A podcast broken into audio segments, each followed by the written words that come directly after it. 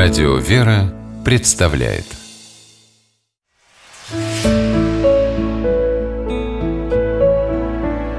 Пересказки.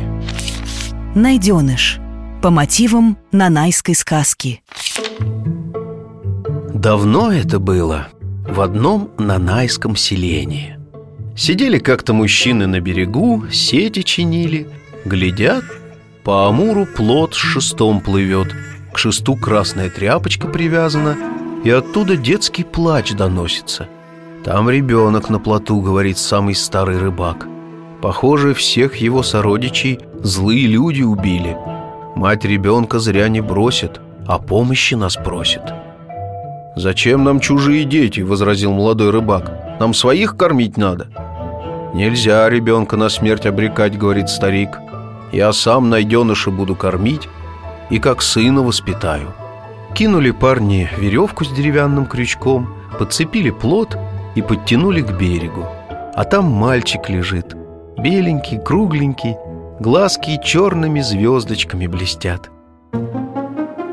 Взяли мужчины ребенка на руки, в село понесли. Только с каждым шагом мальчик все тяжелее становится, прямо на руках растет. Родная земля силу человеку дает. Сразу видно, он из нашего, преамурского роду племени, говорит старик. Пока ребенка до дома донесли, он уже совсем вырос. Возле порога сам на землю сошел, на свои ноги встал и посторонился – Сначала старшим дорогу уступил, потом сам в дом вошел. «Эге, какой уважительный!» — подумал старик, глядя на нового сына. Сначала о людях думает, потом о себе.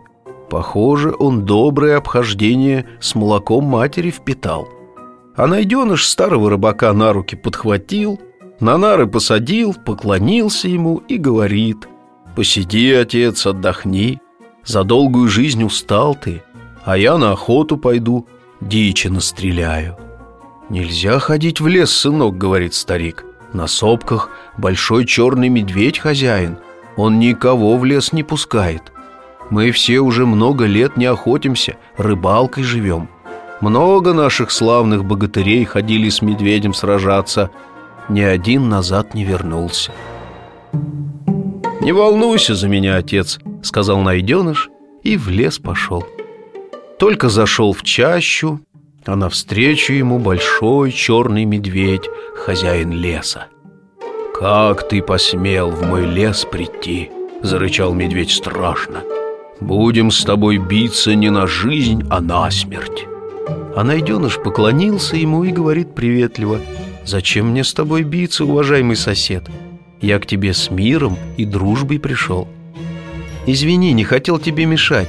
Пока ты здесь, я на дальних сопках буду охотиться И малины тебе в подарок принесу Удивился медведь Никогда с ним прежде так ласково не разговаривали Все только стрелами да палками угрожали Ладно, сосед, говорит медведь Иди своей дорогой. С тех пор нанайцы с хозяином леса по-соседски живут. Вместе в лесах охотятся – Найденыш им удачу принес Что и говорить Доброта и ласка Везде себе дорогу найдут.